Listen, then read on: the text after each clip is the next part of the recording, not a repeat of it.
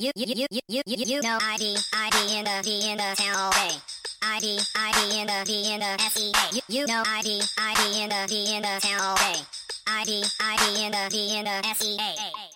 Hello and welcome to episode 346 of the Fabulous Pelton Cast, sponsored by our friends at Pagliacci Pizza. I'm your co-host Kevin Pelton, And I'm Tristan Carcino. and we are coming to you from Renton, Washington, home of the Super Bowl 48 champion Seattle Oh. Seahawks, the number seven seed Hey, Seattle Seahawks. what you mean to say is home of the playoff bound Seattle Seahawks. That does have a better Thank ring you. to it. Thank you. Uh, if you haven't already listened to our reaction to Sunday night's Lions Packers game, Really just like a Lions Packers emergency pod.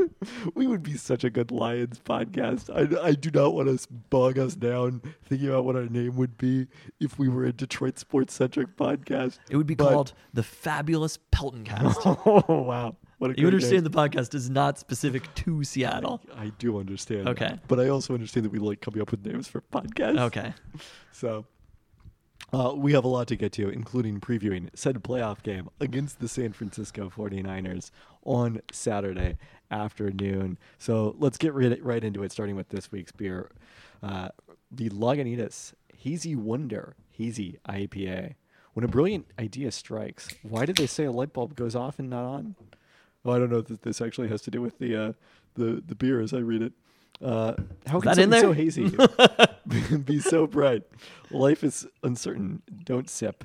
Hazy Wonder embodies our endless fascination with hop forward brewing, expressed in a bright and unfiltered light. Bright, bright and unfiltered light. Wow, this is some terrific reading off What were you reading? you have the New Yorker out? Like, what the fuck? what were you reading that wasn't affiliated with the beer? No, it's just it's just a line off here. What it, the difference between a spark of genius and a flash in the pan really just comes down to think or whim. All right, just let's just move on. Yeah, Yeah, yeah, it's yeah. on the fan. Take the L, move on. He'll bounce back. Oh, will I? Will I? All right, a number of toasts this week, starting with a congratulations to UW football, ranked number eight overall in the final AP poll after beating Texas in the Alamo Bowl tops among Pac-12 teams, the 13th top 10 finish in school history. I, for one, am furious about this finish. About how low it is? About how low it is. Number eight overall. They lose one fucking game to Arizona State. Look, I'm telling you straight up, national championship game. UW Georgia. It's closer than 65 to 7. I no, I had that thought. Like put UW out there for the second half because granted, I mean, UW's also put like 12 other teams around the country out Also there. fair. Maybe more. where, where did TCU end up finishing in the rankings? I think they finished second, didn't they? No, I thought they dropped. Oh, maybe I was looking at the coaches poll. But the thing is, people were mad about me being anti. Again, the Big Twelve, not necessarily being a small conference, but like Especially, I don't know if the Pac-12 should be going anyone a small conference. they are the TCU. UW is a a better team. UW is a better team than TCU. We never toasted to Tulane. Are we toasting Tulane? Yeah, fuck USC. They get no Pac-12 love if they're headed for. Uh, I guess TCU is this the final poll? Yeah, it is. UW's number eight. TCU finished number two. Okay, so dumb. I don't. It's like that's pretty ridiculous. Tulane the, number nine. The, the rankings were Georgia extremely long drop. TCU number two.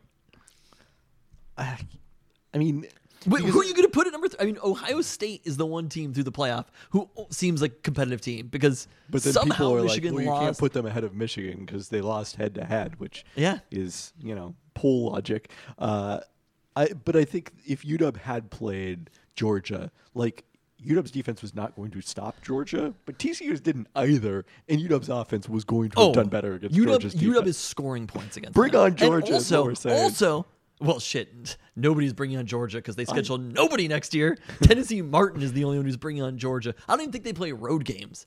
Like, come the fuck on, college football. If you want to be like the NFL, how about this? Start playing a real fucking sport here. Instead of scheduling Tennessee Martin, start scheduling some real teams and not being afraid to lose one game. With this playoff, I mark my words, the most important thing that can happen with a playoff is teams stop being so fucking scared to lose a game. I mean, I would assume eventually there will be some sort of agreement among the power conferences when there's two of them uh, to you know determine their schedule. Yeah, the Big Ten and the. SEC will get Yeah, together. exactly, and they'll base that on where you finish within your conference. You play some and the other best team. teams will never play a road game. It's just like like you can't be the defending national champion and be like, well, uh, Kirby Smart's like, well, it's really hard to repeat, and it's like. For other teams, it is. The, the reality is, I think they had Oklahoma on the schedule, and then the SEC, when Oklahoma was coming over, took them off the schedule. So I get that. But at the same time, when you're like, you, the whole fucking, like the SEC kind of sucks. If we're being honest, the you're, you're SEC. just now coming to the conclusion. No, like the teams in the SEC are not that good. I see. Georgia and Alabama are good, but you look at it and you're like, they're on the road against Florida, right? There's when you have a few teams that are really good, that kind of means that everybody else is not as good. UCLA and USC, it's not going to be easy. All right, congrats to Matty Beniers chosen. Oh no, I have another complaint about this though. Oh. I have another complaint about this because they have. I don't know if you could pull this up from the William Hill Caesar Sportsbook, but they have odds for the 2023 national championship, which will be played in 2024. They showed them on SportsCenter last night or whatever after the national championship game, and I think they forgot to include the University of Washington. Motherfucking USC was higher at like 1400 did they not realize that michael penix jr was coming back or was the loss of sam Huard that important to them Well, you told me earlier that you were going to be quote on one on this podcast. but the, these are things give me just uh, give me to vegas in this next year i'll put down it, what are the huskies 2001 literally I'm they still are scrolling. they are one arizona state game away from playing in the college football playoff the Huskies are five thousand to one, putting them just below TCU. Are you kidding me?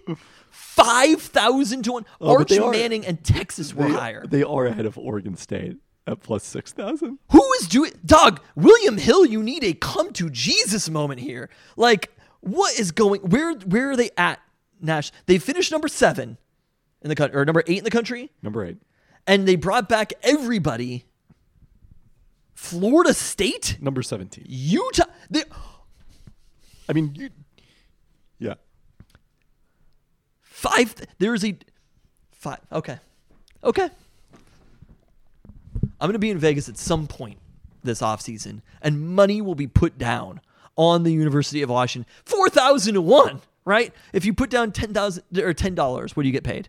Well, it's not five thousand. It's plus. That's a different thing. They are. They're plus uh, 5,000. Fifty to one. So if you put down ten dollars, you, You would get win 500 back. Yes. I'll fucking put down 20 bucks to get a 1,000 back when UW wins the national championship. Well, there you go. You heard it first here first. Huskies 2023-24 Is that is that unreasonable? Look, they're li- not not, that likely to win the national championship. I get that, but they're a lot more likely than plus 500. if you look at the way too early 5,000. power rankings for for the upcoming season, the Huskies are higher, much higher than 18th.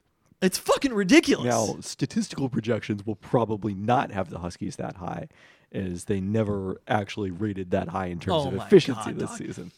Th- literally, they did not punt. What do you want from them? Well, maybe not to lose at Arizona State. One game. They are one game away from the college football playoff. TCU lost to some trash Kansas State team, but nobody brings that up, and then gets beat by 58 points in the national championship. It's pathetic. It's mm. pathetic. I don't think the Kansas State is quite comparable to Arizona State. They might be perhaps more generously comparable to UCLA, to whom the Huskies also lost. You'll recall. So Who did Kansas State get killed by in a bowl game? Oh, they, Alabama. I'll accept that. they were a lot closer than TCU was. Anyway, anyway, I, I thought it.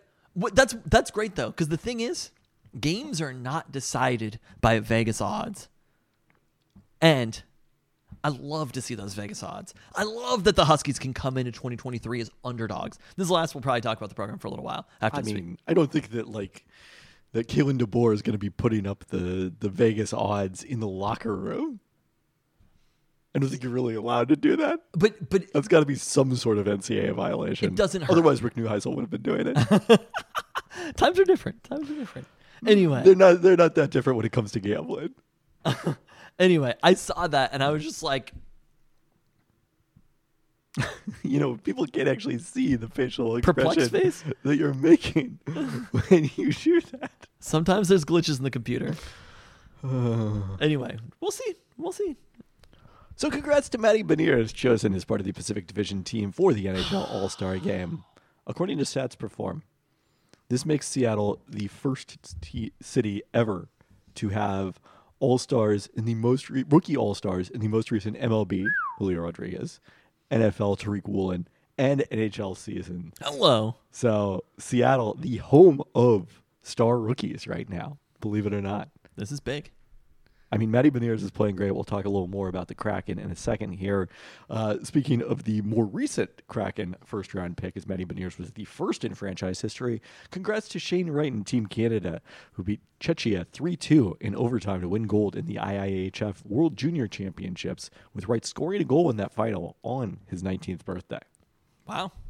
So he's not still not getting playing time for the Kraken. He's headed back to the minor leagues with the team rolling right now and, and I thinking mean, more about good. the You don't playoffs than want player him, like development.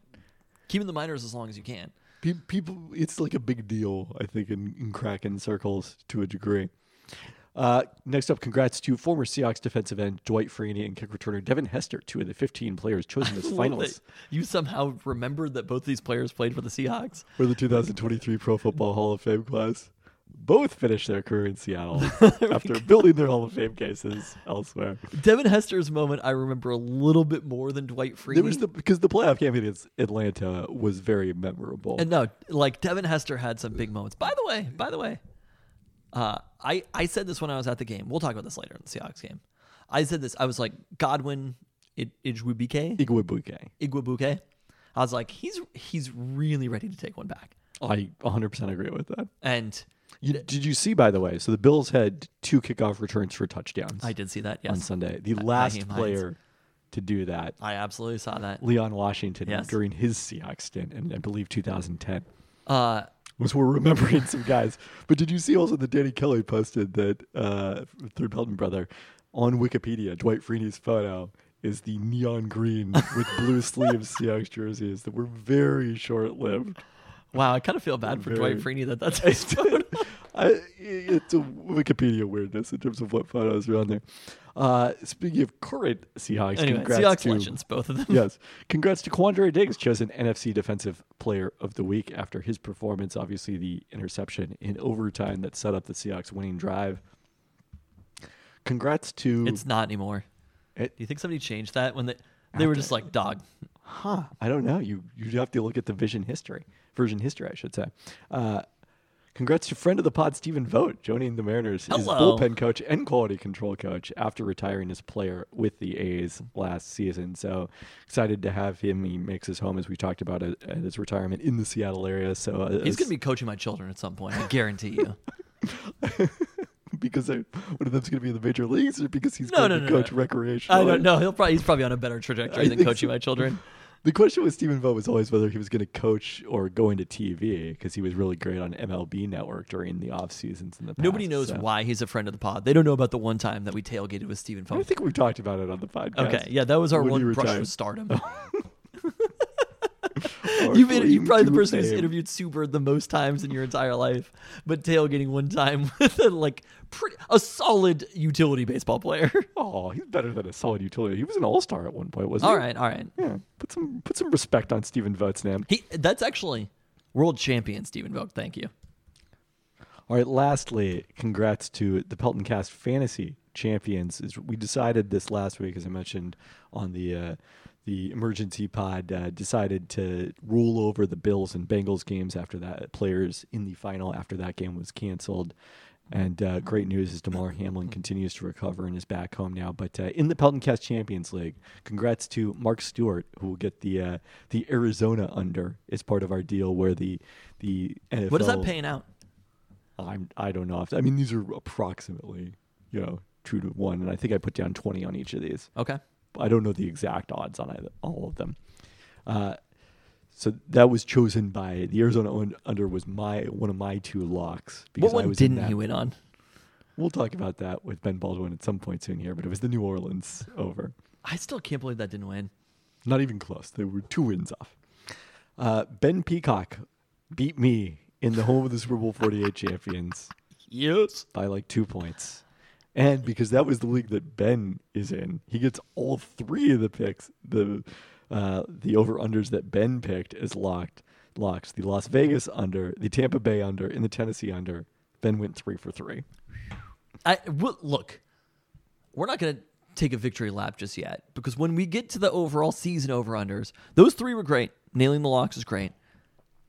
I'm feeling pretty good about my over unders for the season.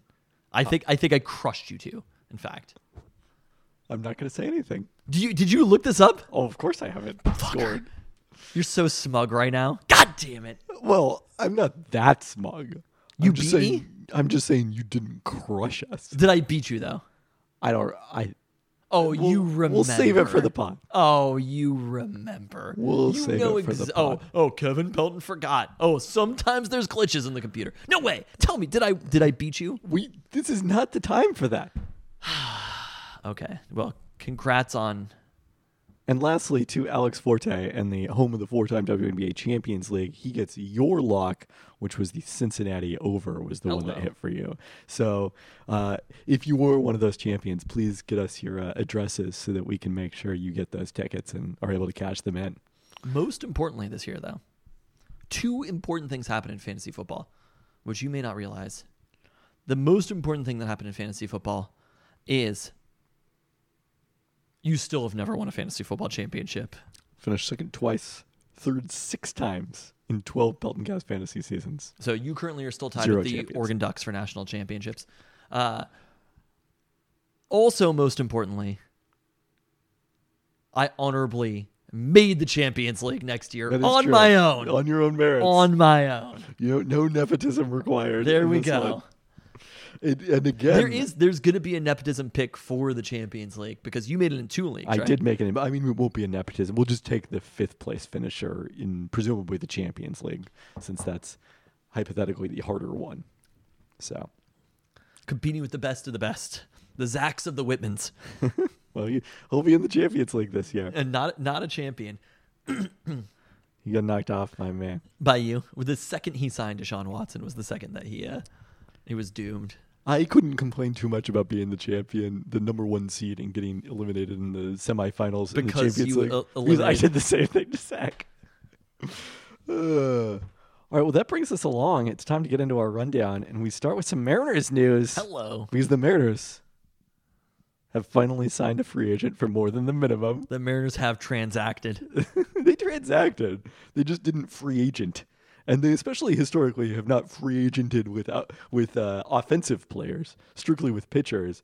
As uh, Jeff Passan, my ESPN colleague, reported last Saturday that they had agreed to a one-year, seven million dollar deal with outfielder AJ Pollock. That is the largest they have given to an offensive player as a free agent in the Jerry Dipoto era. Hello. Who was the player beforehand? Who was the high? Oh my god, it was somebody really funny. Was it somebody coming back? No, No, it was like a, a like rotation infielder. Ah, I, I, it escapes me. You'll have to look that up. Uh, Pollock was an All Star in 2015 with Arizona and a part of the Dodgers' 2020 World Series winners before spending last season with the Chicago White Sox. Uh, now 35, Pollock saw significant overall decline last season in Chicago, posting a career low 681 ops. But uh, it was a really interesting split. He hit 11 of his 15 home, 14 Norichika home, Aoki. I Nori, knew- Nori Aoki. I knew it was a Japanese player. Uh, Eleven of his 14 homers last season came against left, right-handed, against left-handed pitchers, I should say, with a 619 slugging percentage against lefties. If you look overall, his split hasn't been quite that strong, but his career OPS nearly 100 points better against left-handed pitchers per Baseball Reference. Pollock was a plus defender early in his career, winning a Gold Glove in center field in 2015, but hasn't rated better than replacement on defense since 2018. Primarily plays left field now. So this is kind of the, if it's not the price range we were expecting, it's the type of pickup that the Mariners have been talking about a long time. A right-handed hitting outfielder, That's what what the entire offseason is pointed toward. and I'm very concerned about that. Oh, really? Yeah, because I, I, I don't know if you're aware of this. The Mariners already had a, an outfielder who they viewed as a platoon option against left-handed pitchers. That means name is Sam Onofrio Haggerty. The the one thing that we've learned about baseball is a lot of fucking dudes are going to play this year. That's a that's a fair point. And Look, if if there's anything we've learned about paying attention to baseball for the first time since 1995, is that everybody's going to be in there, and some dudes that we are not thinking about at all right now are going to get in there. If Sam Haggerty is going to earn that job, he's going to have he's going to have the reps.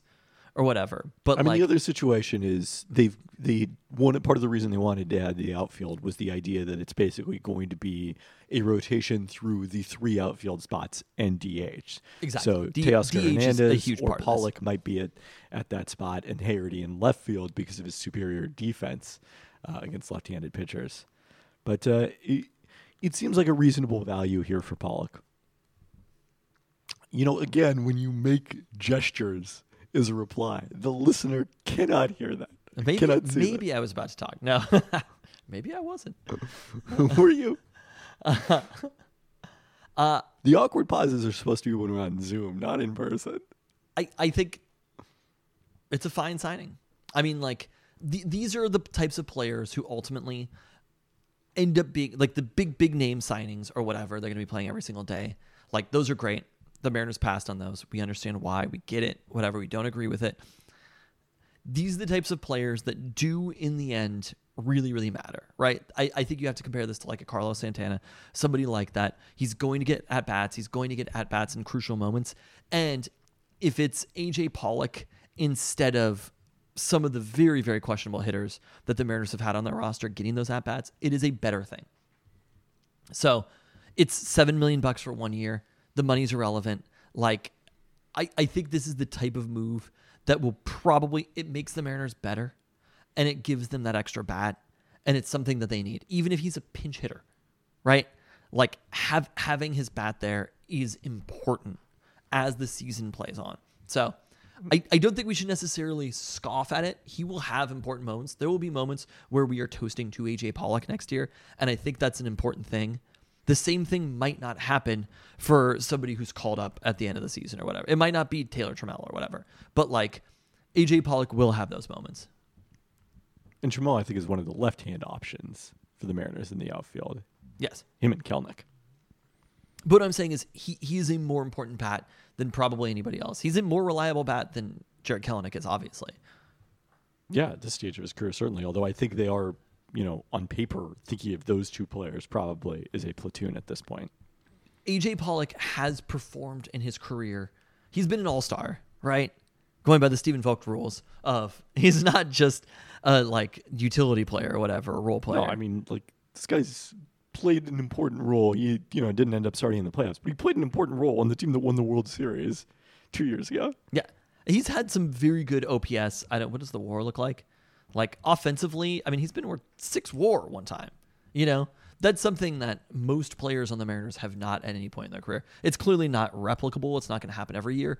But if Well, offensively, just he's at this stage of his career, I mean, yes, but it, there's it's a massive outlier as far as any season. that is also true. But like, God, 18 million bucks last year. Look, he's the type of player who was warranted 18 million dollars in 2021. So to be able to sign him on a one-year deal for seven million, I think is a it's kind of a steal for the Mariners as just a flyer year. I'm good with it. I, I'm good with it. Yeah. I did want to talk about getting back and following baseball.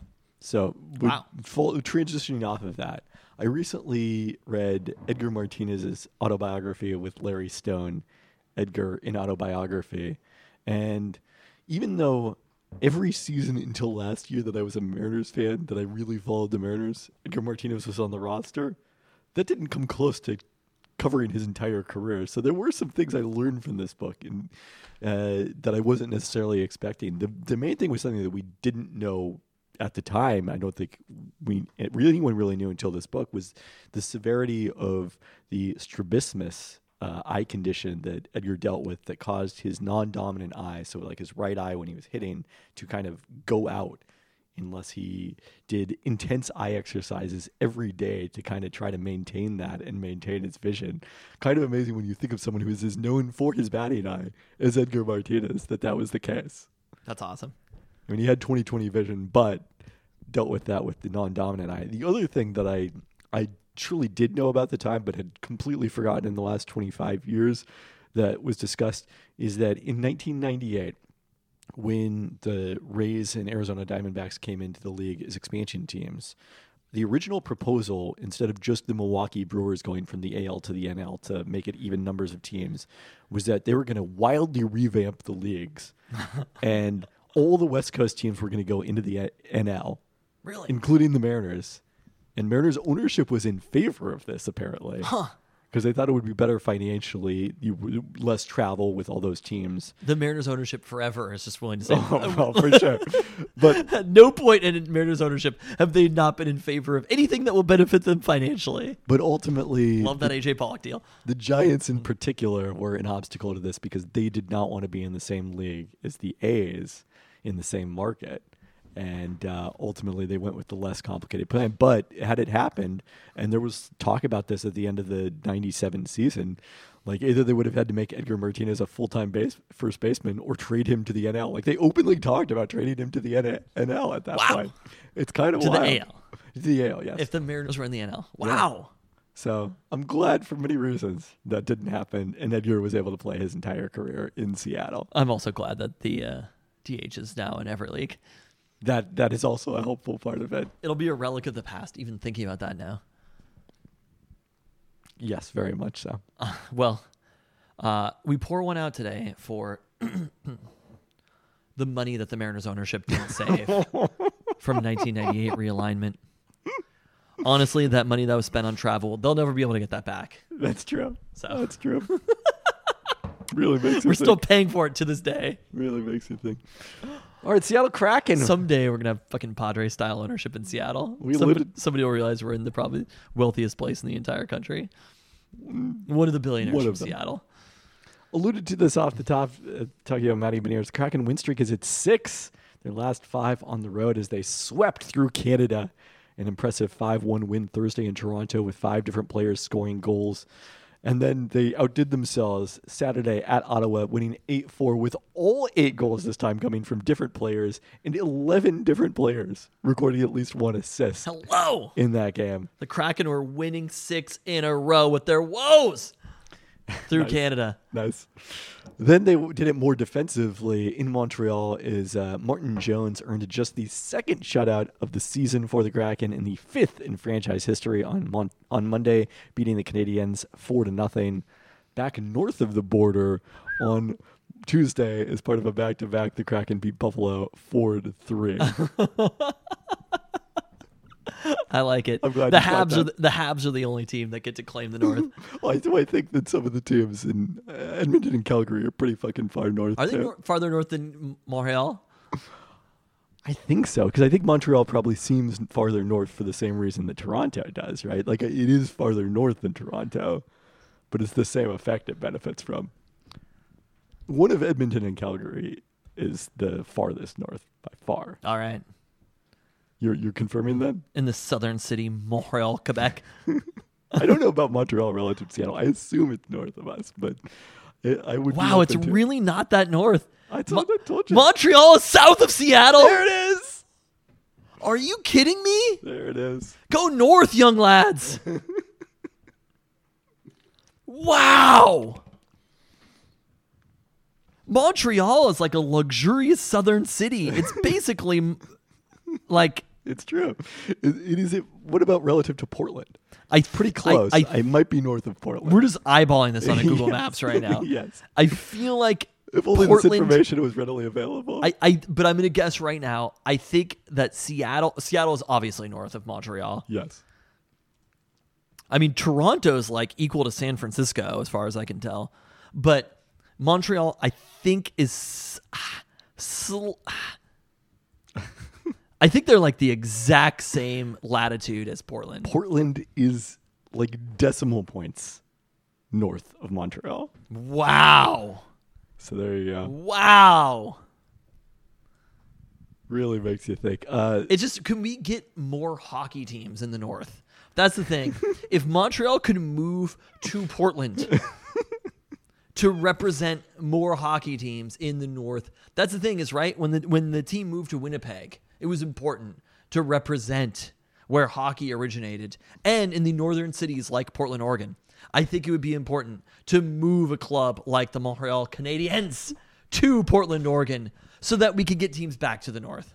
that's a great thought. Uh, the Edmonton Oilers are, in fact, the farthest north team in the NHL. God, if I was in Edmonton, is like,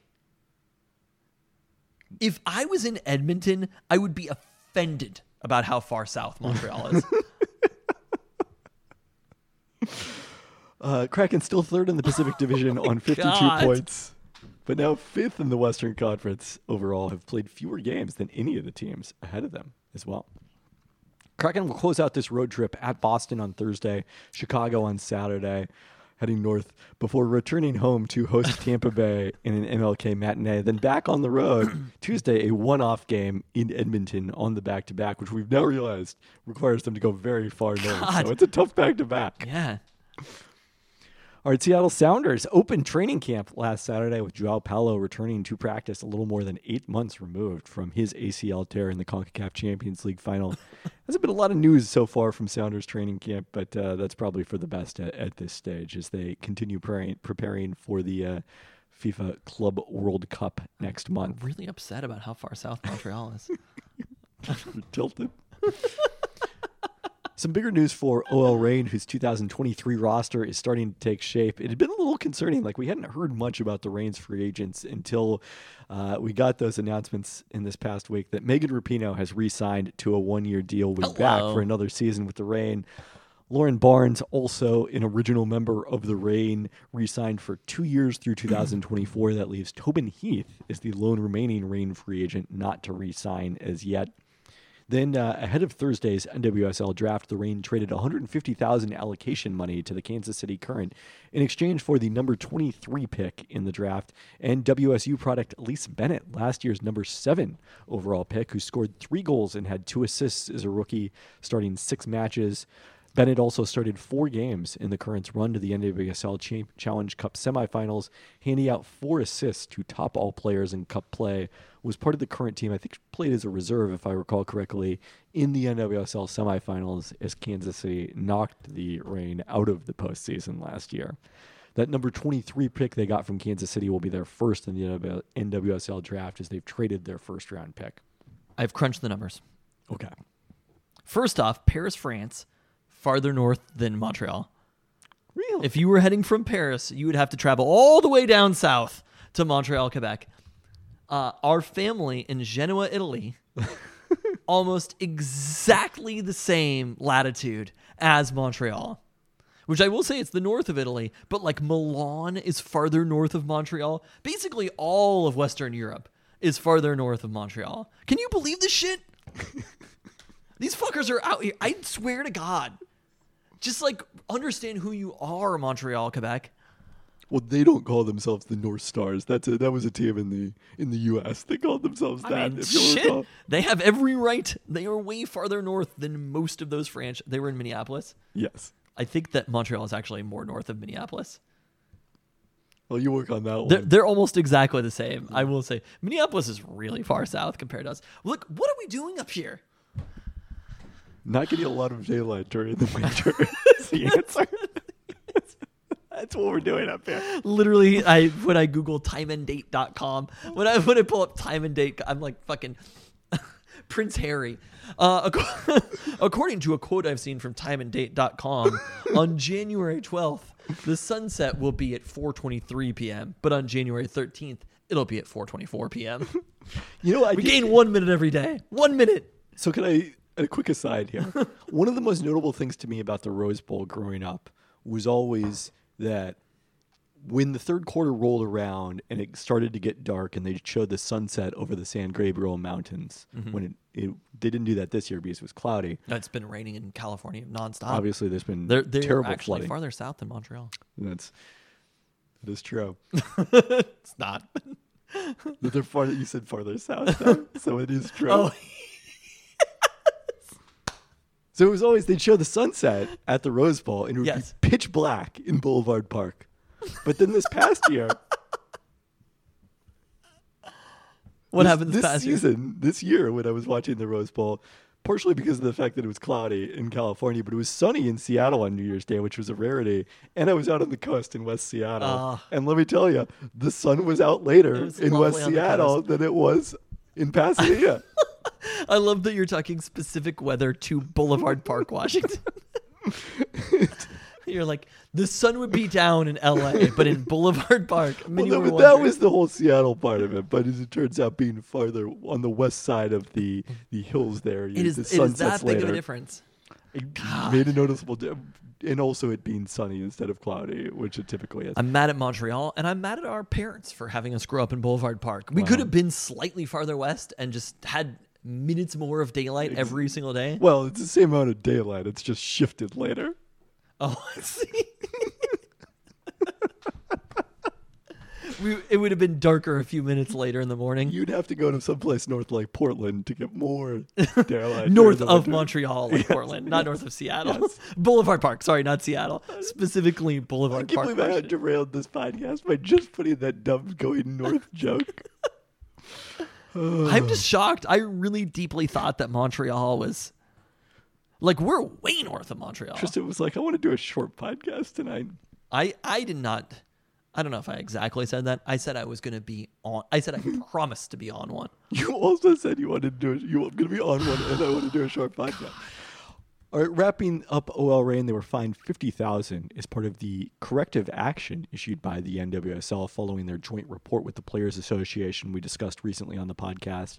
Well, former coach Farid Benstiti is one of several coaches in the level three of sanctions whose future employment within the league will be conditioned on the following factors being established to the satisfaction of Commissioner Jessica Berman uh, acknowledging wrongdoing, accepting personal responsibility for inappropriate conduct, participating in training, and demonstrating a sincere commitment to correcting behavior.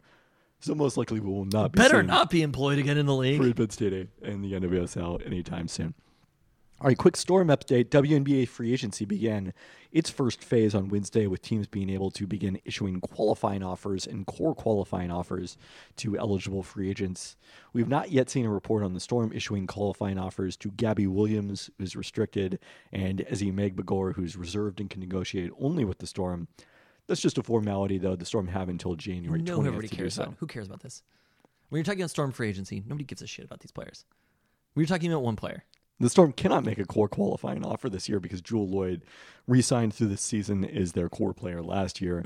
That means unless the Storm trades Loyd by January 20th, Breanna Stewart would be fully unrestricted in free agency. Why did they do that? I mean, number one, if Breanna Stewart wants to play someplace besides the Storm, it doesn't matter whether she's a core player or not. What does core player mean? It's basically the NFL franchise tag. Yeah, but can they get two first round draft picks for it? I mean, there's not a specific amount, but that's that's been the historical precedent. But now Breanna Stewart can sign wherever she wants Correct. for nothing. Yes. Why did they do this? Uh, I mean, having Jewell Loyd is probably more important to retaining Breanna Stewart than, you know, being able to core her. Okay, I see. I see. So players can begin negotiating with teams on January 21st. Contracts can be signed starting February 1st. It's slightly shortened timeline from years past. Why do you need ten days to I, negotiate? I don't know. All of the shit is already done. They're not that complicated of deals. Well, it's not three days. currently done, but Three days at most. Everybody understands what these deals are going to look like. yes. They're not fucking negotiating the indemnity. I mean, in the NBA, like the, the argument is, well, they have to do it so that they can figure out the very complex. yeah, but the uh, second that you can from last year. negotiate, they start announcing the deals in the NBA. they do. So Well, there will be some uh, deals announced before February 1st. I'm very confident of that. Uh, this is my bold prediction for WNBA free agency. I did write about this for ESPN.com, and I, I predicted Stewie's going to the Liberty. So hopefully I'm wrong on that bold whoa, prediction. whoa, whoa, hold on. Again, people cannot see. That was intentional. Your that was gesture. intentional. Ugh. It's done. All right, UW women's basketball. Done for the storm. I don't know if I'd go that far. And also, I could be wrong. UW women's basketball suffered a 66-52 loss Sunday at Washington State, settling for a Wait, you're split just moving on. of the Apple Cup series. You're out there predicting. Are you going to do a mock off season with Nate Duncan? Who are you doing a mock off season with? We already did it. I'm pretty sure we talked about it on the podcast. In classic Tristan fashion. On this podcast? I think so. Maybe we No, didn't. Absolutely not. The Stewie re-signed with the Storm in the mock offseason. My my pitch was persuasive What was your pitch? about her legacy and you know the reaction that Sue Bird got from playing her entire career in, ci- career in one city. Yeah. So, uh, these the Storm brought back Alysha Clark as a free agent in that one and uh, signed Moriah Jefferson. Wow. So that was our big moves. All right. who played with Stewie at UConn. All right, the uh, UW women settled for a split of the Apple Cup series with both teams winning on their home courts. uh, is this one was the return game for the game played in Seattle back in December. Charlisse Leger-Walker returned from injury to score 26 points on 11 of 17 shooting.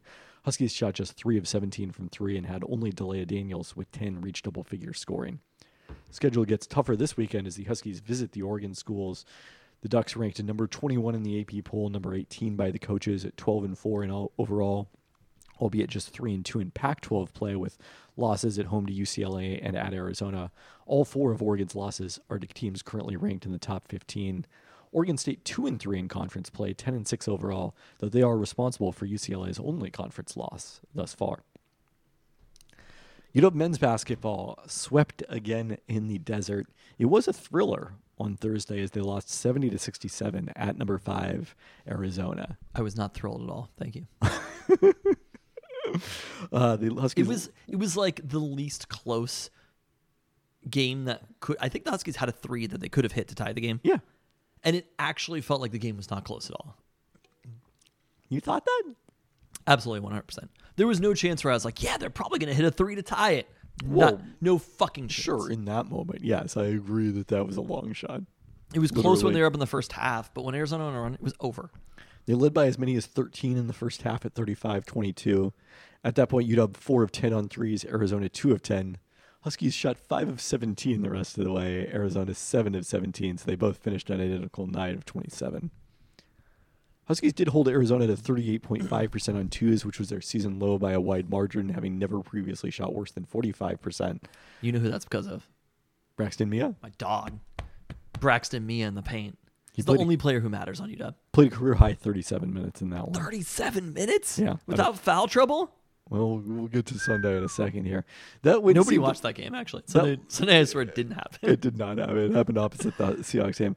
That that loss, that narrow loss at Arizona, then looked a lot less impressive after Washington State went into uh, Tucson and beat the. I kind of Wildcats felt like that Arizona digits. team was not necessarily was, that good. it was a pretty shaky performance against the Huskies. That's really funny. There were a lot of dudes where I was like, I know that dude's not good. I know that dude's not good. I know that dude's not good. That were kind of like running it up on UW. I mean, Azuolas Tubelis and Oumar Ballo, who did not play that great on No. Thursday, are legitimately good. Wow. So Wazoo just crushed Arizona. Yep. I, I fuck with that. Uh, we have to give it up to Wazoo in that No, situation. a lot of respect to Wazoo for that. So Sunday at Arizona State in Tempe, could the Huskies do it on indoors on a Sunday I don't afternoon? think weather was a factor. The, they led early before Braxton Meah picked up two fouls. Arizona State then went on a run, took the lead. Meah came back, picked up his third in the first half. He picked up his fourth foul 68 seconds into the second half, and the Sun Devils went on to lead by as many as 20 before the Huskies finished on a 12 0 run to make it a respectable final of 73 65. Huskies shot just 40% inside the arc, and but on the positive side, Keyon Menifield Jr.'s career high eight assists. So that was something. Uh, the Huskies desperately need a win, maybe two, this weekend as they host the Bay Area schools who could use some wins in their own right. As it turns out, both of their coaches need them too. Stanford has gone a surprising 0 5 to start conference play. Understandable when they lost at home against UCLA and at Arizona State in the December period. Still acceptable when they were swept at home by the Mountain Schools, but then became a ma- major problem when Cal smoked them by 22 at Haas Pavilion last Friday. The Cal loss was Stanford's first of the year to a team ranked outside the top 85 in KenPom, so in the UW zone here.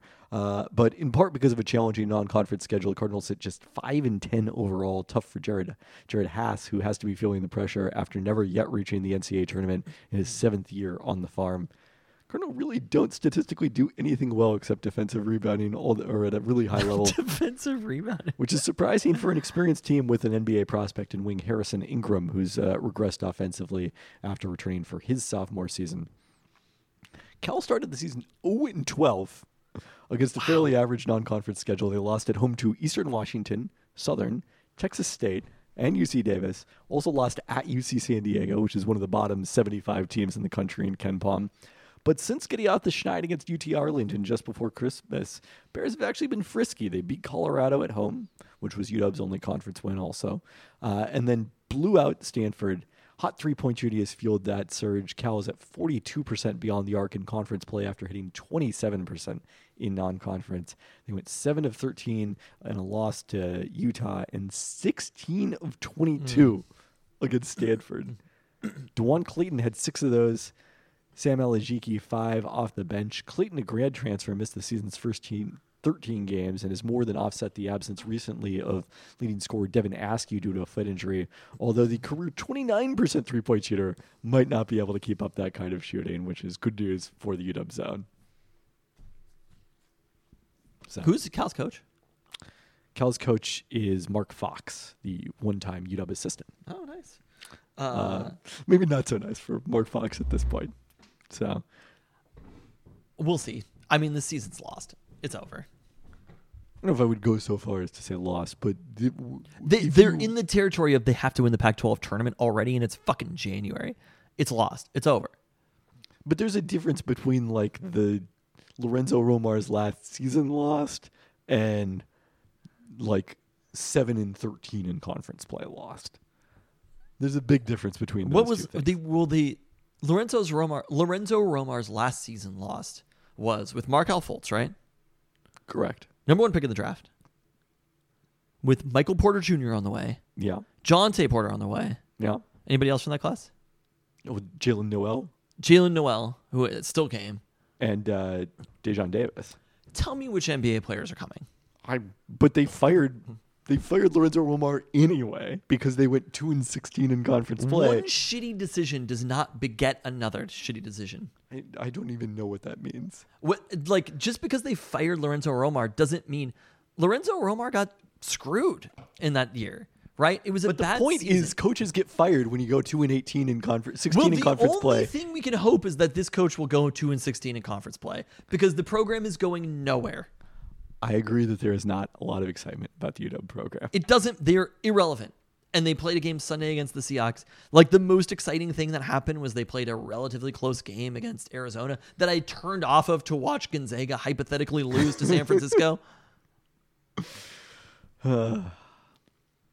I care. I if you would if you would have told me in that moment UW can beat Arizona or San Francisco can beat Gonzaga, I would have thought about it. Wow. I would have thought about which one I So wanted. not more. Gonzaga has become your favorite college basketball. It was a devastating loss for San Francisco, and UW just lost a game.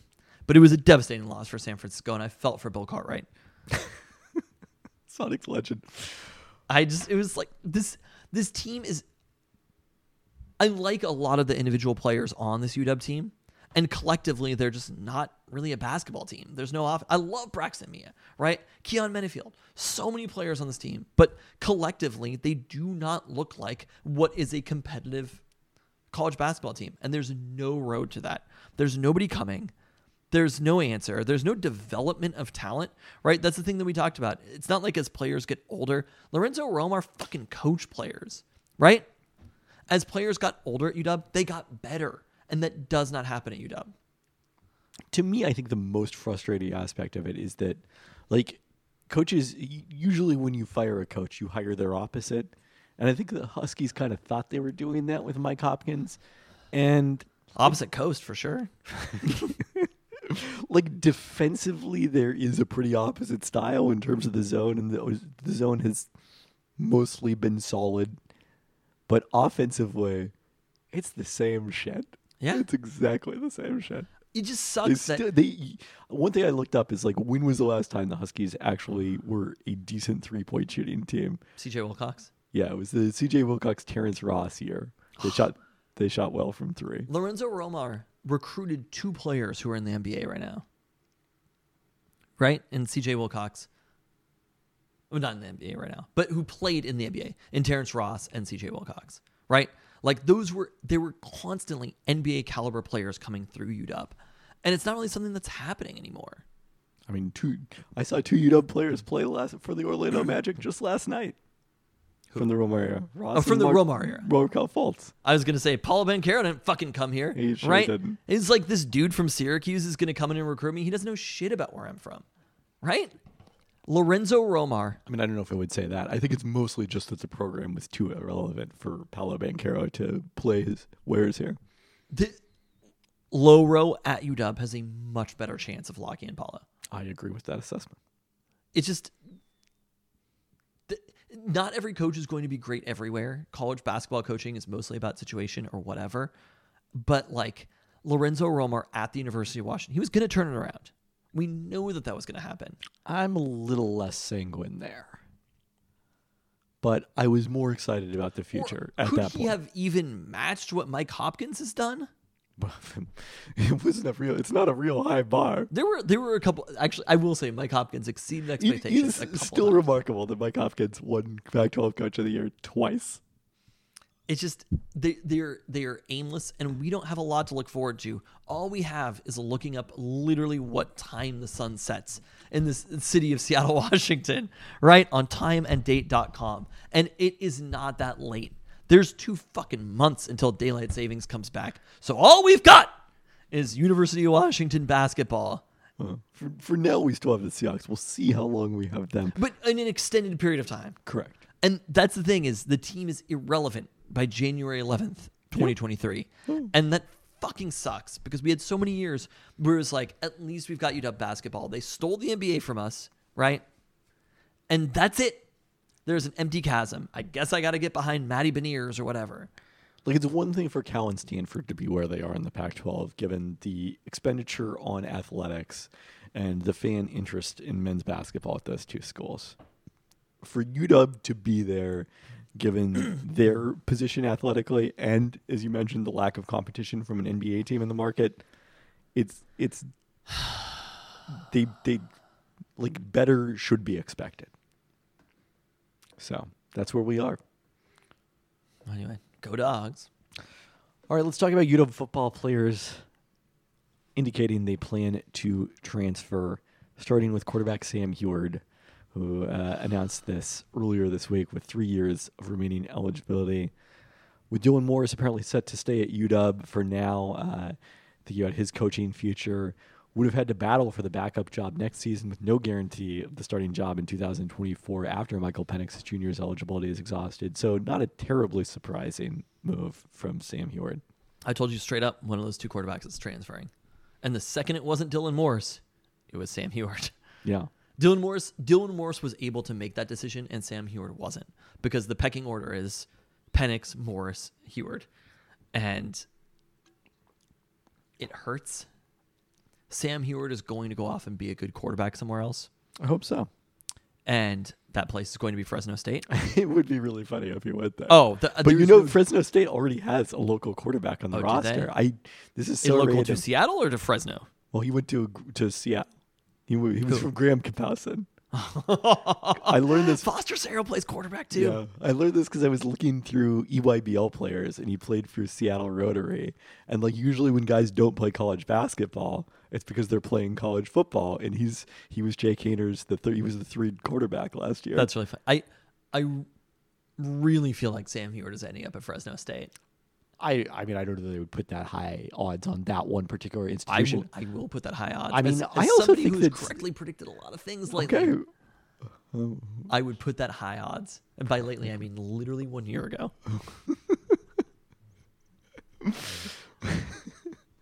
This is Predicted this is one where you thing bring up one the Cliff year ago. Prediction. No, let's talk about that later. Okay. Well, we, Hmm. we're already almost an hour into this podcast.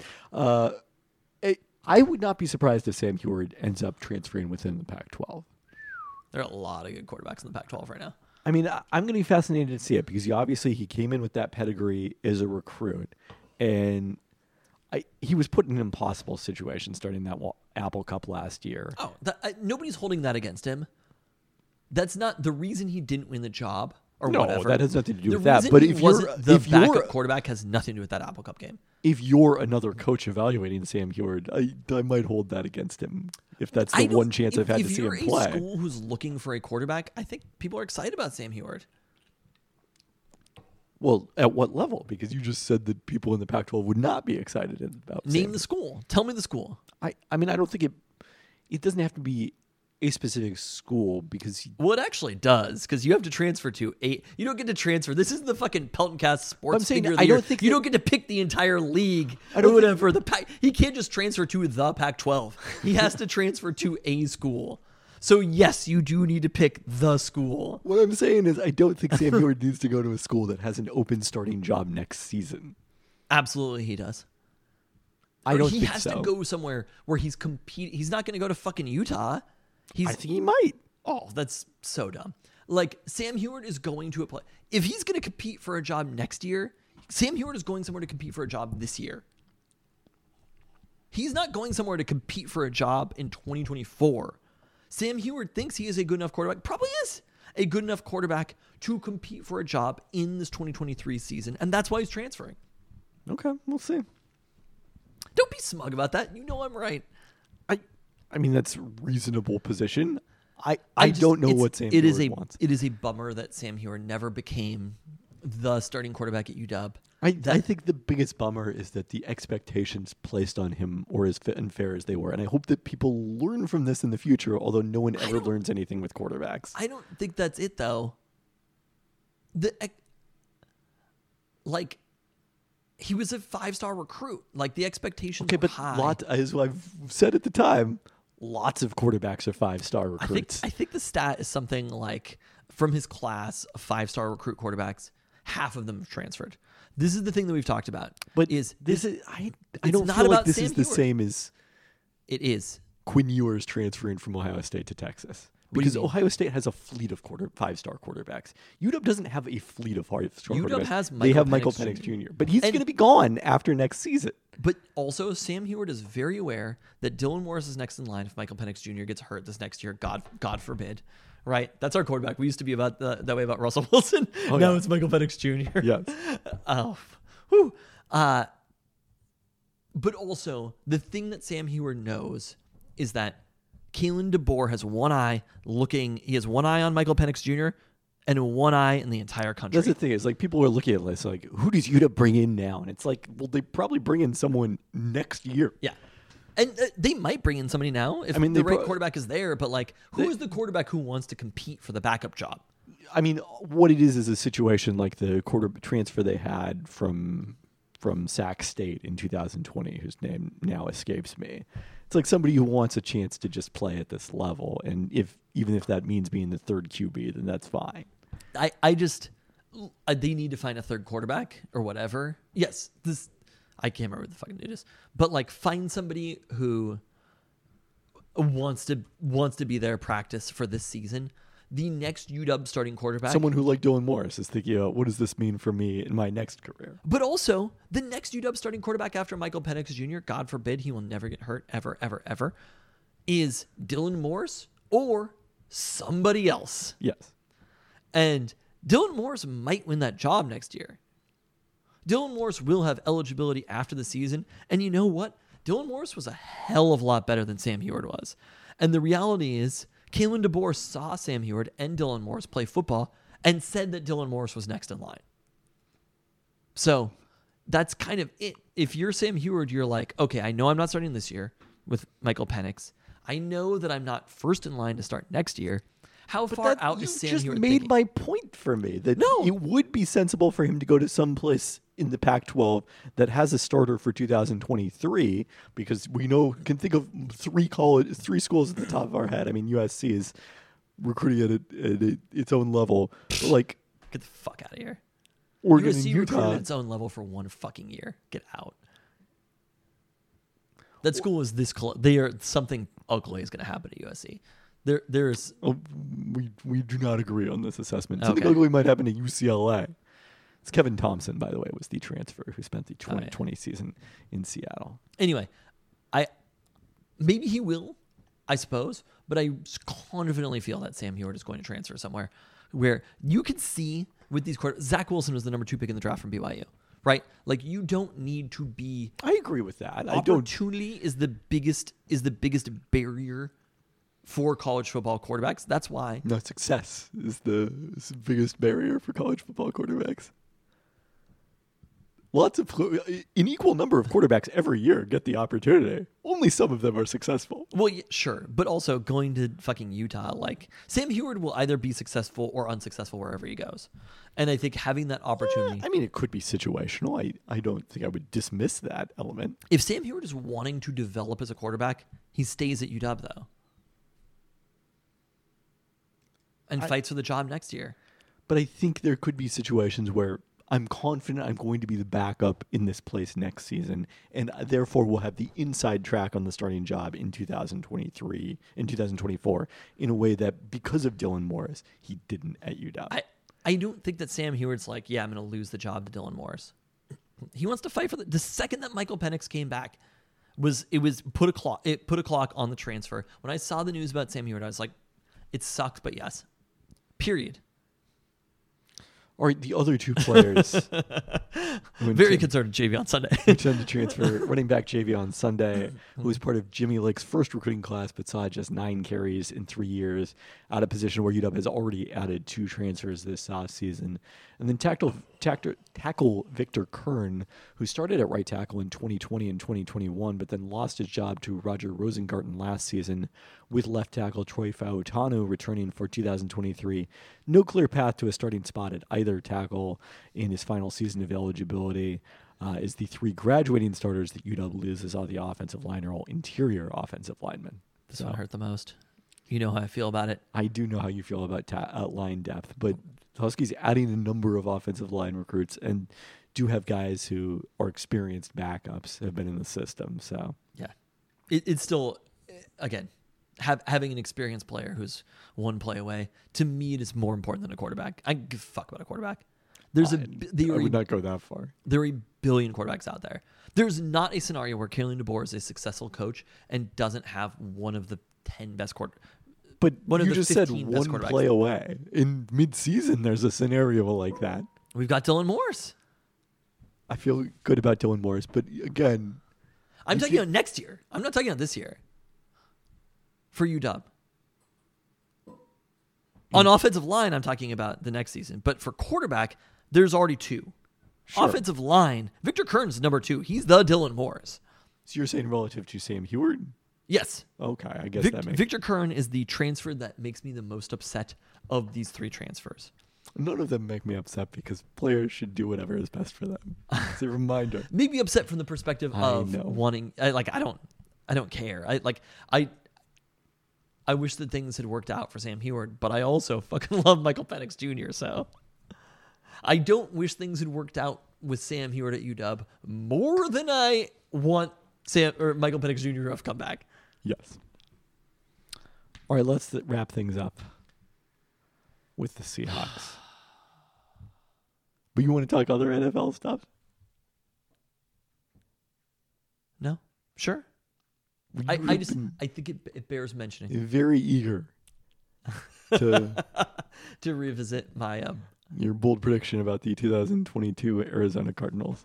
I it was it was actually very interesting that a year ago I predicted that Cliff Kingsbury would not be the head coach of the Arizona Cardinals in a year. He went and got himself an extension in that time period and still got fired. It Which- is- it is pretty incredible. It was it was an incredible moment for Cliff Kingsbury. You were saying that we don't want to celebrate anybody being fired, and I was saying all I'm celebrating is money being uh, uh, uh, the distribution of wealth from the hyper rich to the very rich. So, all things considered, Cliff Kingsbury is making off great in this situation. But the only issue that happened here was the Arizona Cardinals are probably about to have a better coach than Cliff Kingsbury. Yes. I think the, the organization's problems run deeper than head coach. Suffice it to say. Very deep. They're they're about to have a new GM as well with Steve Keim stepping away, and uh, their starting quarterback, you'll recall, tore his ACL. It's kind of wild how quickly things can change in the NFL, though. I always think about that, It is right? incredibly wild. Like every team is one quarterback and a couple of players away, and you look at like And some rule changes. the but the I mean, look the fucking Jaguars, right? Yeah. When you're looking at next season, the Jags, UW style, will be probably have one of the ten best odds for winning the Super Bowl next year, and they had the worst record in the league last year. But the Eagles going from they were kind of just they they were in At they the were end of the average. Wentz era, they were like seemingly at a crossroads. Like they fired their coach and hired Nick Sirianni. They, you know, they fired Doug Pederson, who is now the Jaguars head coach. Yeah. It, it So. is, but the Bears is another team where I always tell the children, I hearken back to the days of was it 2018 the the season where they were the number two seed or They were whatever? 12 and four. Yeah. Uh, they weren't the number. They were yeah the number two seed. And I was like, there was a it was talking about a windstorm. There was a huge windstorm the night that the Seahawks lost to the Cowboys. Russell Wilson, I I always tell the kids, was the quarterback of the Seahawks. They have a hard time believing. it. Anyway, I tell the kids, Russell Wilson lost a game against the Dallas Cowboys, and Dak Prescott, still their quarterback, in fact, wa- was the quarterback of the Cowboys. And the Seahawks Who that for? the Seahawks didn't pass the ball enough in that game, right? They fired almost everybody after it, right? Changed their offense. And there was a huge windstorm that night. And the next day we had we had so little power that it wasn't even I, my Wait, they power didn't fire everybody after that game, did they? was it the next year. I mean, and Schotty didn't get fired until after the oh, yeah, they fired. let Russ cook season, right? I think they fired Ken Norton, maybe. Nah, maybe not. Okay, Ken Norton didn't get fired this last year, right? I have a question about that also. But anyway, don't question me. I'm telling a story. Anyway, what, what I tell the kids you was need, you need Uncle here to serve as fact checker for listen to this. Dad's the stories. power was so out that I didn't even have cell service. Right? I had the power. The power is the most out that has ever been are- when are we getting to the point of this in story? my entire life. And we, I went to the mall to try to just like charge up the battery on my cell phone. And as I was there, I peered in to the BJ's at the mall, right? And inside of there, there was it was called the double doink game. the Chicago Bears were 12 and 4 and the number 2 seed in the NFC. That wasn't that long ago. So what I'm telling you is shit can change very very quickly in the NFL. Suffice it to say, a person named Brock Hu- Brock Purdy, not Brock Huard, a person named Brock Purdy is 6 and 0 and starts for the San Francisco 49ers. Shit can change very, very quickly. So anytime that you're projecting forward in the NFL, stop. Do not do it. You're wrong. Except for me when I put on my Nostra Tristan hat and remember and, and predict that Cliff Kingsbury is going to be fired in a year. Because bad is always bad. Anyway, I have a question for you. I would say thanks to Jimmer for reminding us on that one since he put it on his calendar. But uh, do not, I do not thank him. I have a question the for you. opposite. Sean I. Yes, Seahawks special assistant, secondary, right? uh, assistant head coach, secondary. Yeah, there, there's a rule that if you have uh, a coach who's your defensive coordinator, offensive coordinator, who's a POC, offensive coordinator, defensive coordinator, right? If they get hired by another team to be the head coach, you then get a draft pick for it. Is that or, the or GM, correct? or GM? That's the only situation. I don't think it's if you have someone promoted to coordinator. Okay, no. that I, it was a legitimate question that I had. Sean Desai, the Seahawks bring him in. Seahawks secondary is fucking great this year. Exceeds expectations in pretty much every capacity. Considering that Jamal Adams gets injured halfway through the first game of the season, treat the- all these rookie players, right? Yes. Sean Desai will end up with a defensive coordinator job. If he wants one, I think one will be available to him. Yes, I agree. Do you think there's a but so the Seahawks will not get any draft pick compensation for that? that. no? Again, it's only head coach or GM positions. Okay. I genuinely genuinely curious about that. Yeah. All right, should we get into the C- the Brock Purdy led San Francisco 49ers? Do you know when the if you, if you don't look at the notes, do you know when the 49ers last loss was? God. I see it in the notes. October? October 23rd, before Halloween, the last time the 49ers last lost. Last lost, that was uh, at Kansas City, dropping them to 3 and 4 in a game behind the Seattle Seahawks, who beat the Chargers in LA that day. I want to. Pr- I want to Groundhog Day, October twenty third. I want to move back to go back to that particular day. Since then, the 49ers 10 and 0 with only one real close call, their overtime win at Las Vegas in week 17. Predictably, the 49ers are number one in the NFL in weighted DVOA, number two overall.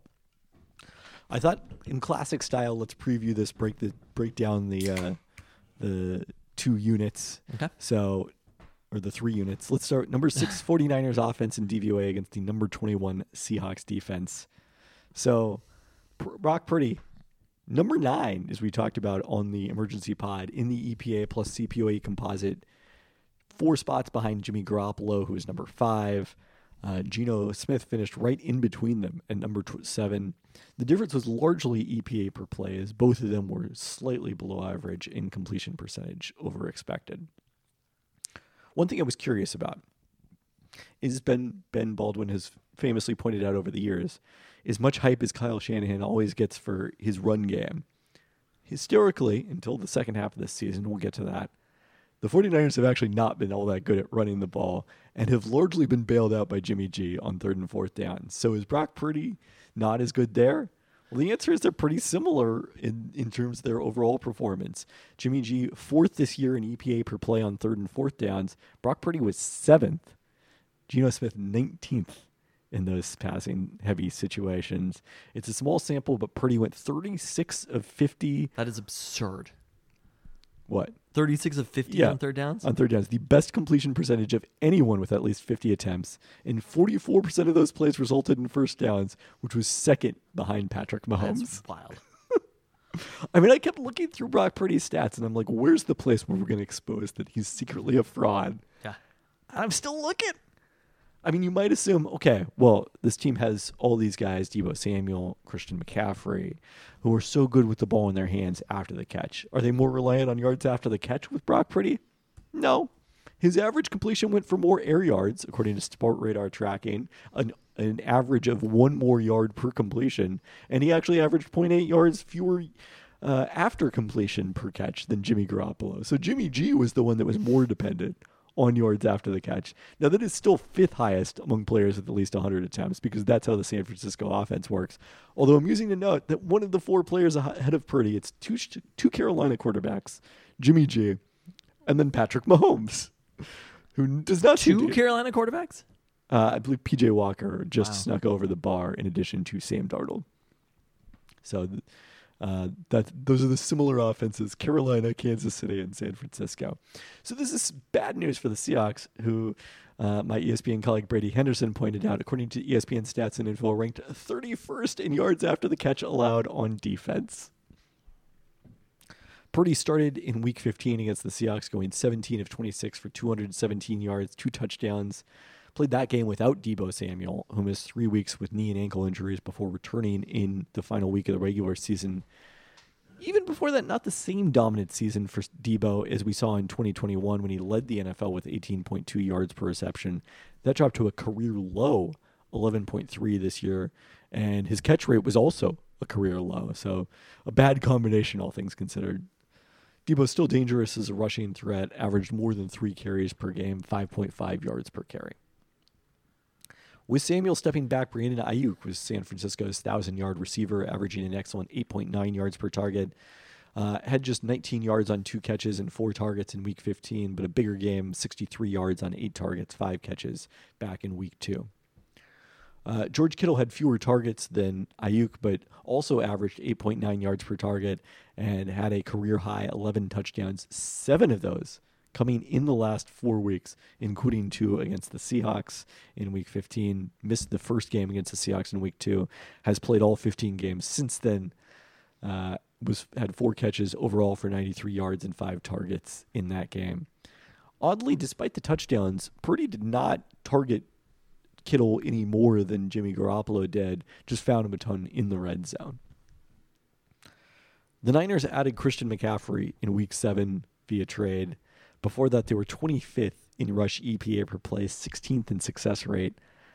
Even though running backs matter, don't matter, and Carolina did just fine on the ground without McCaffrey, they were third in EPA and eighth in success rate with McCaffrey, which again, as mentioned, is basically the first time in the Kyle Shanahan offense the 49ers have actually been that good at running on a per play basis. When they haven't lost since they traded for him. Yes, that is also correct. McCaffrey did benefit from facing a slightly easier than average set of opposing rush defenses per football outsiders, so his DVOA is only slightly better than average. Uh, and really was an accumulator against the Seahawks. He ran for 108 yards, but on 26 carries. The big EPA damage in that game was done by rookie Jordan Mason, who ripped off a 55 yarder with the Seahawks trying to get the ball back late in the game. Mason may not see a carry in this one, with week one starter Elijah Mitchell returning from a knee sprain last week. Mitchell played just five games due to a pair of knee sprains, but was massively effective in that tiny sample. His 35% DVOA was best of any player with more than 25 carries. Niners offensive line rated pretty average in terms of ESPN's metric, both metrics, both pass and run block win break, but uh, rated much better by Pro Football Focus and SIS tracking. As Ben Baldwin is uh, posting, they lost their starting left guard Aaron Banks to an MCL sprain in Week 17, and Daniel Brunskill replaced him in the lineup. Uh, Jimmy G took sacks on 5.5% of his dropbacks. Purdy was a touch higher at 6%, but uh, still a little better than average. And this is, I think, the key matchup of the game. The Seahawks went 6 0 this season when they had at least four sacks. Both the Arizona wins, both the LA wins, and the wins over the two New York teams. They were 1 in 6 in games where they had zero or one sacks. Uh, the lone win coming versus Detroit, which was obviously a very offensive game. That was both San Francisco games during the regular season Kansas City, Las Vegas, New Orleans, and Tampa Bay. Now, to some extent, you expect that. Obviously, when you're ahead, teams are in more obvious passing situations. You rack up sacks that way late in games. But only four teams in the league were more inconsistent, consistent than the Seahawks in terms of their sack rate from game to game. So, whether the Seahawks can get to Brock Purdy is, I think, the defining factor of this game. Is is there a little bit of evidence that they've had more sacks later in the season? I mean, it's interesting that it Well, was you- like I mean, they one or zero in in seven games, four more in six games. So there weren't that many games where they were right in between. Correct. I mean, there was the stretch mid-season where the defense played well and they racked up a bunch of these sacks. And then there was the stretch late the last two weeks. Yes, they again racked up a bunch of those sacks. But in between they didn't play well. So I think you'd have to be really optimistic to look at that as like an upward trend. I mean, Pete Carroll will tell you that Darrell Taylor has played differently since being more more considered in the lineup in the late late season. One focusing more on his speed rush instead of trying to mix it up is the uh, the story that's been told. But you look before that, I mean, they had one sack. I, I guess Kansas City, you know, obviously that's a, a difficult pass rush situation. But the previous two games they had were among those one sack games. Okay, what about on the offensive side of the ball? So you've got the Seahawks rating 14th on offense in DVOA, which is pretty the lowest they've been basically since week two, I think, since you know the, coming out of that first matchup against the 49ers uh, against the number one defense in the NFL in DVOA from the 49ers. Top five in both pass and the rush, number two against the rush, number five against the pass. They had three Pro Bowlers on defense Nick Bosa, Fred Warner, and safety Talanoa Hufanga. Uh, the 49ers have allowed 100 rush yards to an opponent just once in that 10 game winning streak, that also coming in that overtime game against the Raiders. Only Buffalo fu- faced fewer rush attempts this season, and the 3.4 yards they allowed per rush were the lowest in the NFL. Naturally, the Seahawks did not run the ball well against them. Ken Walker III had 12 carries for 47 yards in Week 15 after the Seahawks rushed for a season low of 36 yards in Week 2.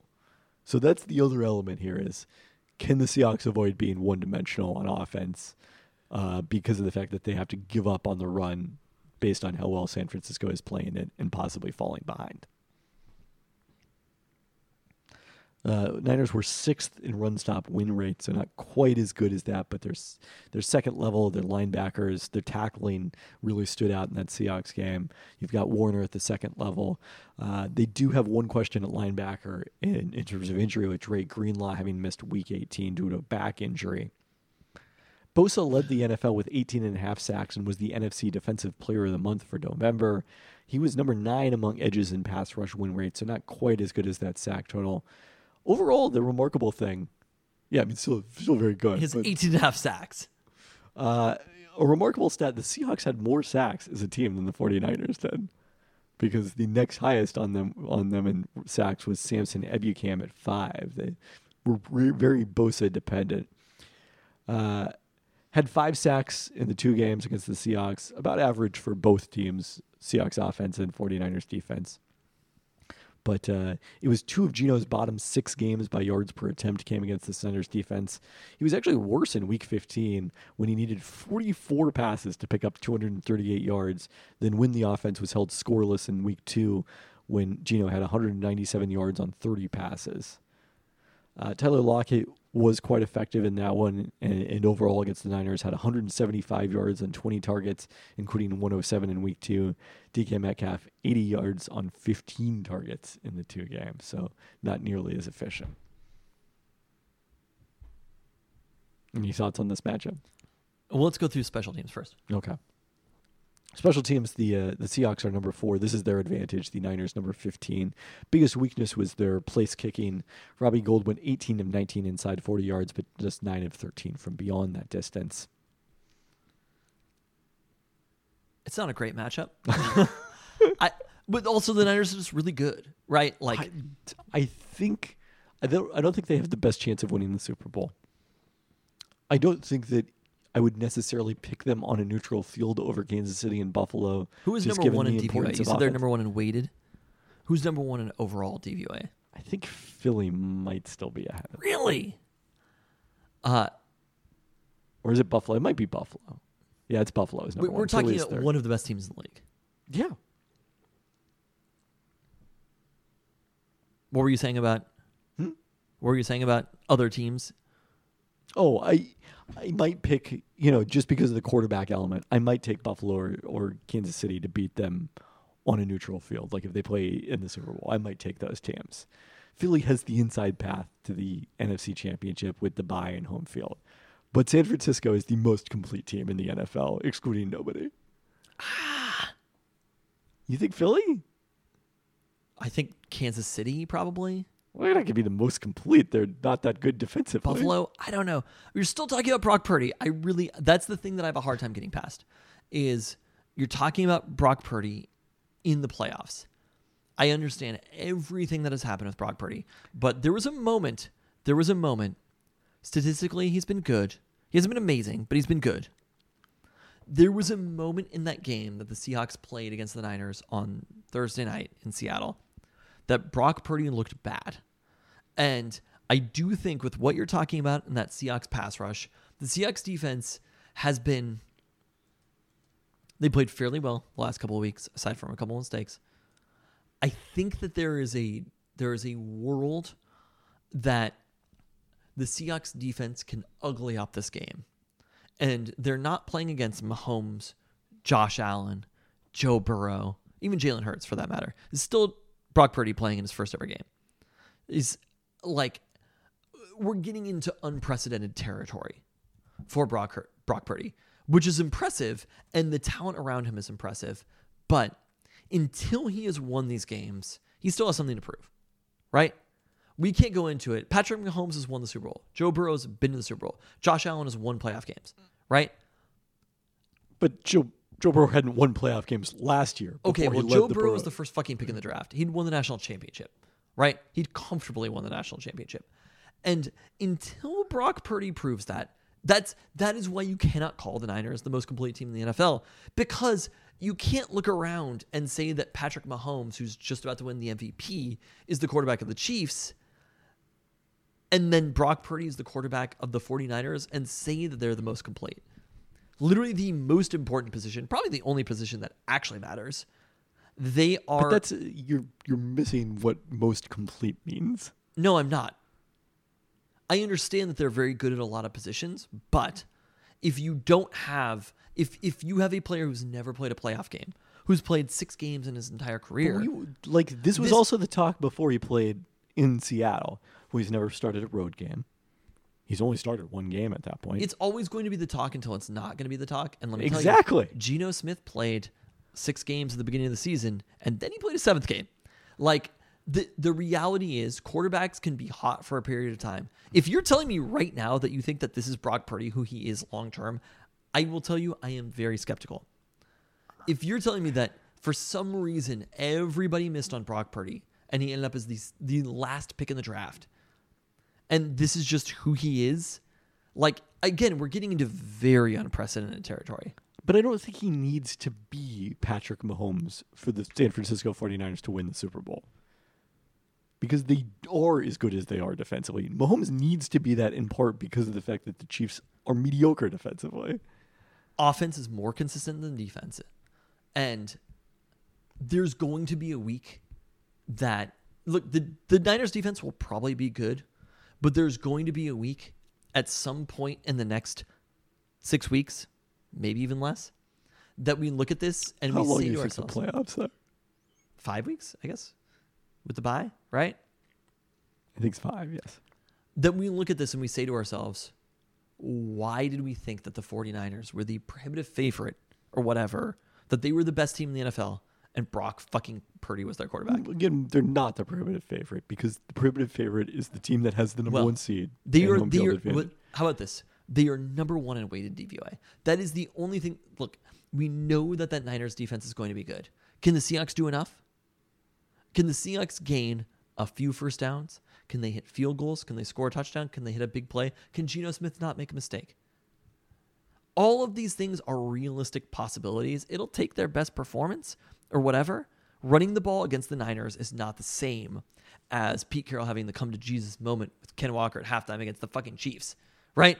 It is a different team out there. Yeah. That moment didn't happen against the Niners. I'm sure that Pete Carroll, if he felt like it could have happened against the Chiefs or against the Niners the week beforehand, he would have had that conversation also, right? Maybe he did. He just didn't tell exactly. people about it exactly. afterwards. When You only tell didn't people go well after after, that. He might have been like, "Hey, run through the holes," and then Ken Walker tried and didn't.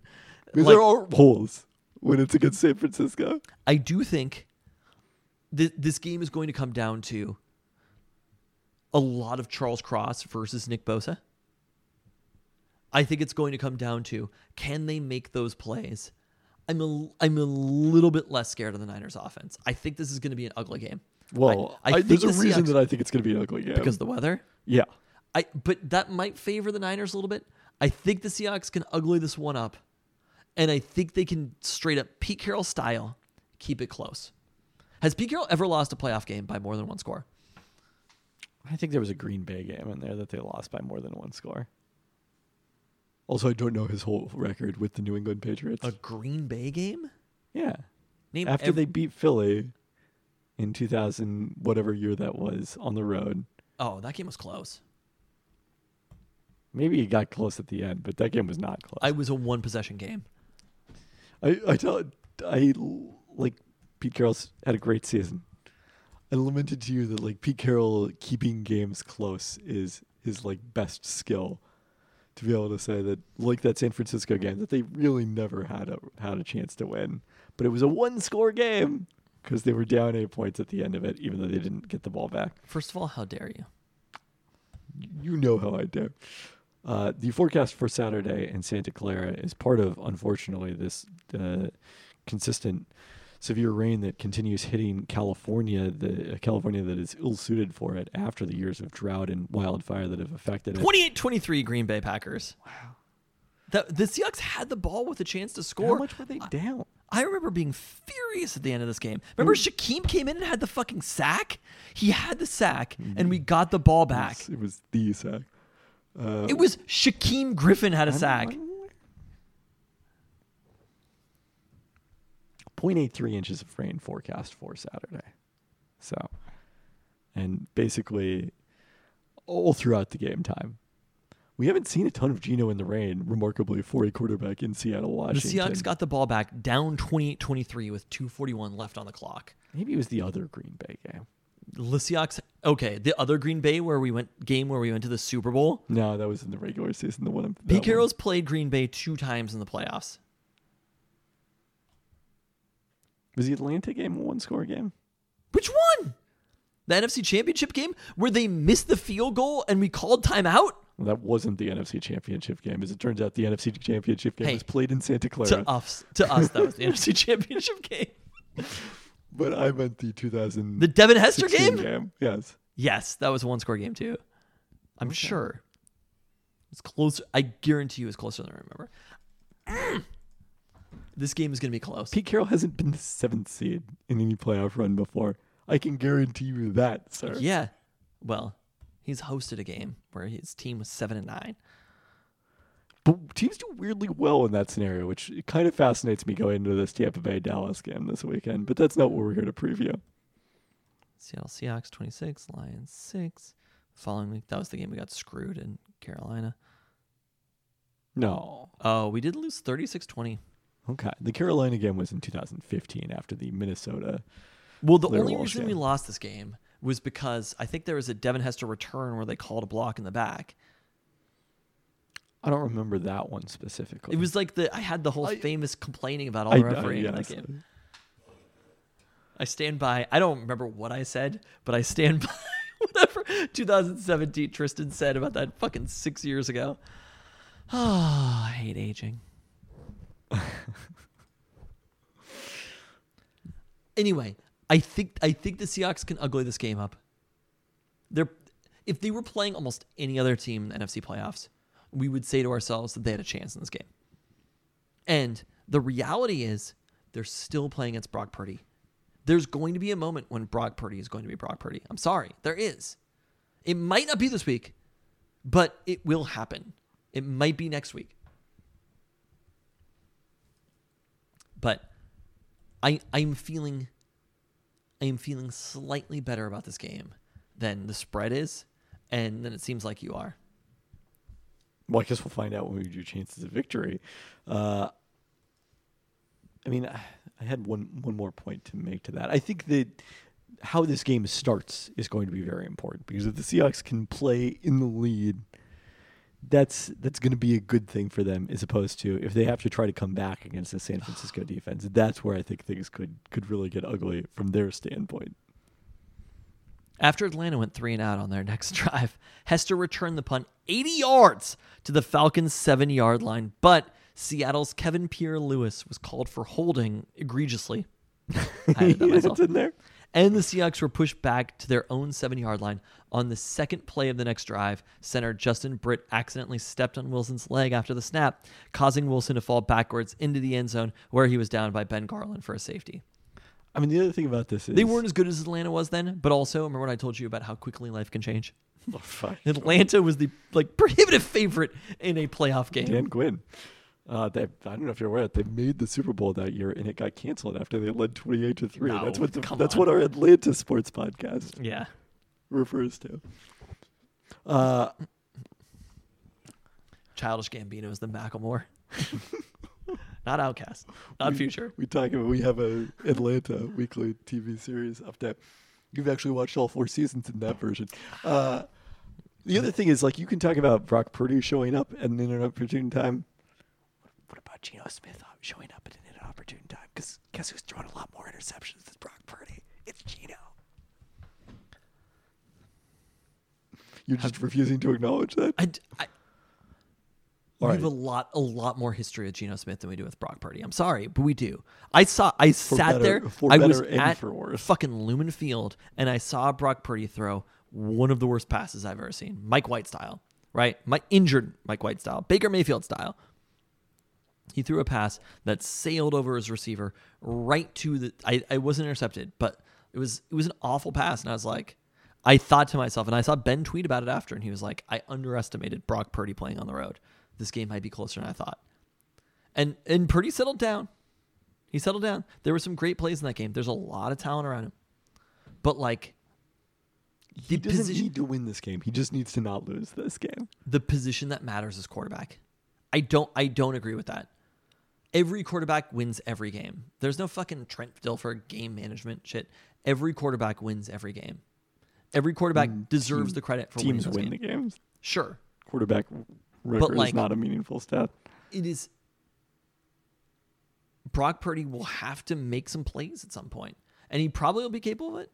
But until that happens, I will not be convinced. That is it is again, if if this was the 49ers, if this is Jimmy G, if this was obviously one of the best quarterbacks in the league, Patrick Mahomes, people like that, it'd be different. Well, yeah, if you had Patrick Mahomes in the Chiefs defense and the 49ers defense, yeah, I think that would be a little different. I It is agree. the it is the only question that the Niners have. the Seahawks aren't going to score more than 14 points in this game. Get the fuck out of here. They scored 13 points on offense in the two games combined. Why is that a hot take? They're scoring 20 plus points. 25% chance of victory. You get, you're so dumb. Oh my god. Yeah, you're right. I'm getting much more optimistic than FPI is. Forty percent chance in this game. You boldly predicted You're acting like they're Cliff Kingsbury. TCU. Like the Seahawks. It, No, the Vikings are TCU in this scenario. Let's be clear. colors are kind of the same. I know, right? Quarterback's hair. And I was, I don't know. Kirk Duggins.